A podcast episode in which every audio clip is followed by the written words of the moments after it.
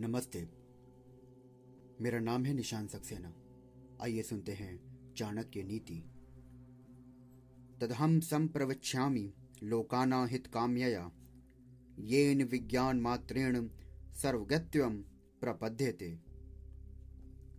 अब मैं मानव के कल्याण की कामना से राजनीति के उस ज्ञान का वर्णन करूँगा, जिसे जानकर मनुष्य सर्वज्ञ हो जाता है।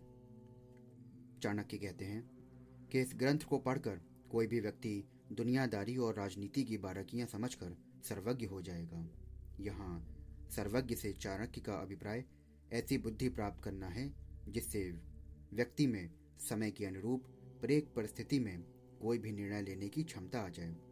जानकार होने पर भी यदि समय पर निर्णय नहीं लिया तो जानना, समझना सब व्यर्थ है। अपने हितों की रक्षा भी तो तभी संभव है।